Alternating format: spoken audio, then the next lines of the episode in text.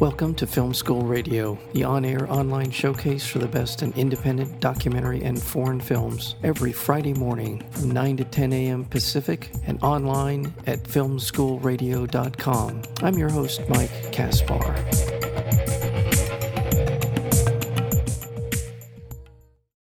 When a native Hawaiian hula dancer, Kea, escaping her abusive boyfriend, crashes her beat up van into a mysterious homeless man, she finds herself flung into a surrealistic journey of, of self exploration and enlightenment. Director Christopher Kahunahana, eagerly awaited feature debut, breaks down the enduring stereotypical image of paradise we have of Waikiki to reveal a vulnerable and authentic portrait. Beautiful film to look at, a wonderful story of, carries with it the idea of trauma on many different levels as as well as redemption, as well as a way forward. The film is called Waikiki, and we're joined today by the writer, producer, and director Christopher Kahunahana. Christopher, welcome to Film School Radio. Thank you. Thank you so much, Mike. It's great to be here. Yeah, thank you. I love this story I, for a lot of reasons, and I love the storytelling, and I love the the elements of film that you bring to this. Uh, what inspired this? You know, being Kanaka Maoli or indigenous to Hawaii, Hawaiian, Native Hawaiian, growing up, it's really difficult for a lot of people to aspire to own property. You know, it's like one of the, it's always rated one of the most expensive cities in the United States or even the world. Um, I think the median home price is one point five million dollars or thereabouts. Affordable in Hawaii is one million. That's like average. That's like it's re- it's it's really crazy. No one can afford it, and also the economic opportunities in Hawaii are limited to uh, the tourism industry, construction, or the military. And so you don't have much options growing up to aspire to a home like or be to be connected to your homeland. Unfortunately, a lot of Hawaiians, most Hawaiians live in the di- diaspora. They move to Vegas or Portland or Los Angeles. The film was like a way for me to explore some of the things that it's the things that bother you that become the things that you find to be valuable to you to process as an artist, right? So Waikiki just seemed like the perfect setting for me to understand some of these uh, issues in our communities and explore ways that we can work through our trauma, you know, inter- intergenerational trauma, and hopefully give hope to or the potential to reconnect to one, the Aina, and to our culture. There's so much about the story that resonates beyond the characters and what's happening to them. And I think I want to begin our conversation about Hawaiian history. I don't think Americans generally know really barely anything about it. Probably the most the the thing they know most is the attack on Pearl Harbor of World War II, but don't understand. And I didn't know until fairly late in life just how Hawaii became part of the United States and the the colonial trauma that was visited upon the people of Hawaii during that period of time. I don't know how much you want to dive into it, but I feel like it's the subtext of this so much of the film, and I just so, enlighten us a little bit. Well, absolutely, I'm not, I'm not a historian, but I do know that uh, Hawaii as a nation uh, was recognized by the European Union. Um, it was like the only non-European nation recognized by the European Union, and we're talking about this is like uh, it was we had treaties of recognition from France, Germany, Britain. We had uh, relations with uh, Imperial Tokyo, uh, Russia, the Tsar of Russia. Um, so they were they were recognized in the League of Nations as a, as a sovereign nation. Um, how it came about that the United States occupies Hawaii, currently, uh, we do believe as Native Hawaiians that we are sovereign people and we just live under the U.S. occupation. So, uh, how that came about was there was a group of gentlemen. This is very familiar story for imper- imperial powers, but they or colonists colonists is like they see economic opportunity, and you know it's like so. It was a sugar, sugar terrace, and if they they're sugar barons, and if you read the history of sugar, I mean it's like responsible for a lot of the colonization of like say Central South America, you know, Cuba, uh, Cuba yeah. Cuba, exactly, exactly, or you know, in you know, Middle East and oil or whatever it's resources. So there's you know corporate interests who see potential to economically take advantage and exploit uh, an area, And so these businessmen gathered together and found that if they had, you know, could get the United States to annex Hawaii, um, they could benefit from no taxation. So, you know, it's not, they don't have to pay a foreign tax. And all this happened around the turn of the 1900s, the beginning of the, Yeah, so right it's like around- 18 Yeah, eighteen nine, eighteen ninety. Yeah. So they overthrew the queen, they imprisoned her, you know, it's like our, our sovereign monarch, uh, our Inui, you know, it's we, it's like our, not only monarch, but spiritual guider, you know, leader. And for us, that, that's traumatic, you know, to see someone you have in such high regard live out the end of her life in prison, um, to you know corporate interest. Um so from from then you know it's like then they we became quote unquote a state uh, although well they it then annexation isn't actually legal under international law because it in order to have that kind of a uh, they you need to have a government to government relationship and they both signed a treaty but this was by an act of congress you know like um they the they signed a resolution saying that we Hawaii will now become part of the United States. Um, it became a state soon after uh, the war, uh, the bombing of Pearl Harbor, and that happened because they made it that all military could could vote. Um, you know, they they just made it. They made, you're supposed to give people the option to vote for statehood or remain the same, or sovereign to become a sovereign nation.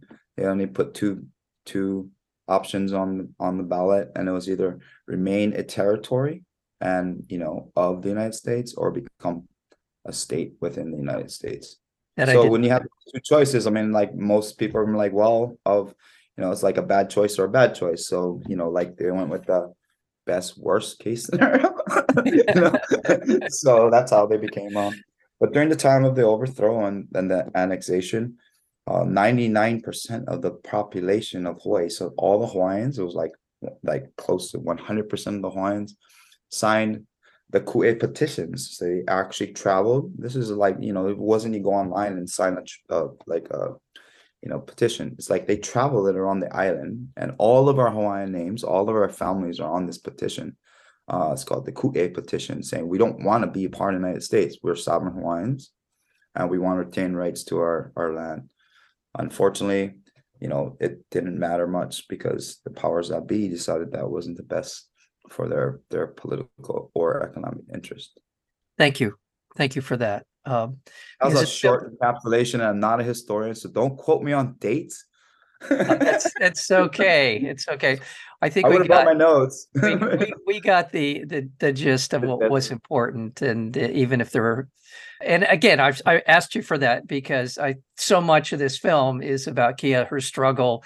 You see patriarchy kind of playing out here. You see colonial power playing out here. You see a lot of things, but it's embodied in this wonderful performance, Daniela Zalopany.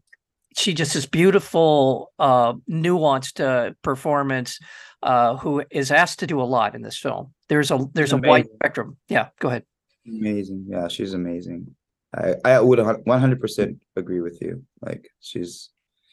Yeah. I think she's a star on the rise. I think she's uh has so much potential. She, you know, to play any role she chooses to apply herself to. You know, and I'm honored to have gotten to work with such talent. She commands the screen. You know, she really has. She, the camera likes her a lot, and she's very she's very emotive and the way just the way she she interacts with people. It feels like she's she's been at it a long time. It feels like she feels like a veteran performer actor. That was her first first film role. Yeah. ever. She, she came out of a regional theater, so um she came. I found her on a little stage, just like a twenty person, twenty seat theater called Kumu Kahua, and she had never done a role in film and television till that point, and you know, um, she was just so committed to the role that she would do what it took, and she learned how to act for film versus theater. You know, we she did a lot of exercises in that period when we were rehearsing on how to not over emote to the back of the house, you know, kind of like more be more subtle. Cause I was like, man, if you just think something, everyone's gonna be able to read it from your from your your eyes. You know, her eyes are amazing. she's like a, a gem. She was a gem. Terrific, terrific performance, and everybody in it is is wonderful uh, in in the sense that really hit the mark in terms of telling this story, and Mhm. also, well, just before we go any further, I just want to remind our listeners we're speaking with Christopher Kahona Hana, and he is the director, writer, producer of a wonderful narrative film called Waikiki. And I want to talk a little bit about just your approach. I've heard some of the the, the echoes of David Lynch and your has been discussed as sort of a for a point of reference for the film. I I got why they said it, but I feel like this is wholly a, a very fully formed view, cinematic view that you have put together here. What were the sort of things that you were trying to bring into the cinema part of making this film? Um, you know, honestly, I think the one of the most important aspects of the film for me was the sounds. Uh, you know, like I think I Yeah. spent as much time considering how an environment sounds and the influence it has on your emotions. And so for I think although I'm a you know I, I'm a visual storyteller, I love images. I'm originally a photographer. I think um the sounds were what really inspired me about this story. It's like how do we uh, elicit an emotional response without being like gratuitous or just being like really cliche or you know going to the straight image of the Hawaii stereotypical stereotypical Hawaii or you know and I thought it was through the sound. I, I definitely love David Lynch and you know there's a lot like Kurosawa and. Kubrick uh, as influences but I think when you when you make you're making a film I think you forget about all those things and you really I mean I think you should. I mean my process is that I just try to be there in the in where we are and try and find seek the truth in the performances.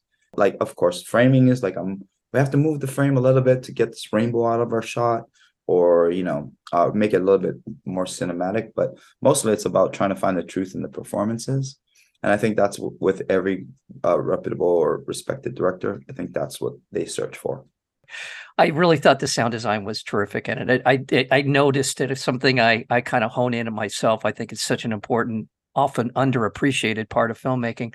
But I also like the way you were able to bring color into some very dark kind of shots into scenes. I thought that the cinematography was outstanding, but I like the way that you were able to bring color into what is otherwise a pretty pretty dark set of uh you know uh, every film is like it's a collaborative effort and i think the better your team the better the final product. Um for sound design i was like very fortunate to work with an academy award winning sound engineer uh ben wilkins. He won for la la land and whiplash. Um so he did our sound design and mix uh for cinematography i got to work with a hawaiian cinematographer uh his name's ryan miyamoto and I, it was a pleasure to work with Hawaiian because like we had a lot of um shortcuts. Like we didn't we didn't have to discuss a lot sometimes. You know, it's like if you work with somebody of a different culture, there's like you have to learn each other's language. And I think we kind of just knew what we were going for and uh it was it made it very simple. Uh he's he's a genius with the uh our gaffer Nate works with Ryan all the time. Ryan's amazing. Ryan's currently on the Hokulea. He's record he's shooting their journey um, across the Pacific currently. I think they're coming down the west coast right now. So look out for the Hokulea in a port near you. And if you see a guy with a big camera, it's probably Ryan Miyamoto. Um, our colorist was amazing, and I actually chose a colorist from a female colorist from uh, Italy. Her name's Maria, Maria, and she's amazing. She was like, I, I need. I thought she brought a sense to the film. Like she took out a lot of the harshness of the environment, and created a po- a poetry through the coloring, and I, I definitely thought the film benefited immensely from having a female colorist. Like I said, it's like I'm just honored to work with talented people, and all I kind of do is show up and tell them yes, no, yes, no, and they kind of just do their thing, and I'm just they're they're amazing. Well, the, the film uh, Waikiki has received a lot of uh, attention, accolades, awards, and you yourself have been uh, at the Sundance Institute Film Feature and Native Alum Lab alumni. You are a, a product of uh, you yourself seems to be a student of filmmaking as well as a filmmaker, and Thank it's important. I find.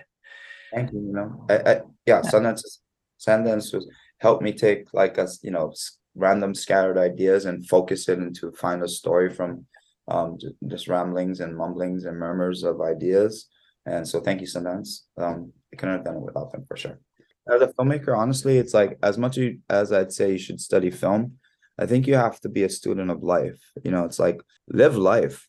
You can't put something on screen if you haven't felt it. So like, you know, fall in love, get your heart broken, strive for something, fail, you know, get yourself back up. Those kinds of experience I think really translate into you being able to connect with the audience because these are the things we all feel as humans. So live life in addition to studying film. Thank you. The film is called Waikiki. We've been joined by the director, writer, producer of the film, Christopher Kahunahana. I look forward to more work. I certainly hope you're working on something and find some time to come back. Thank you.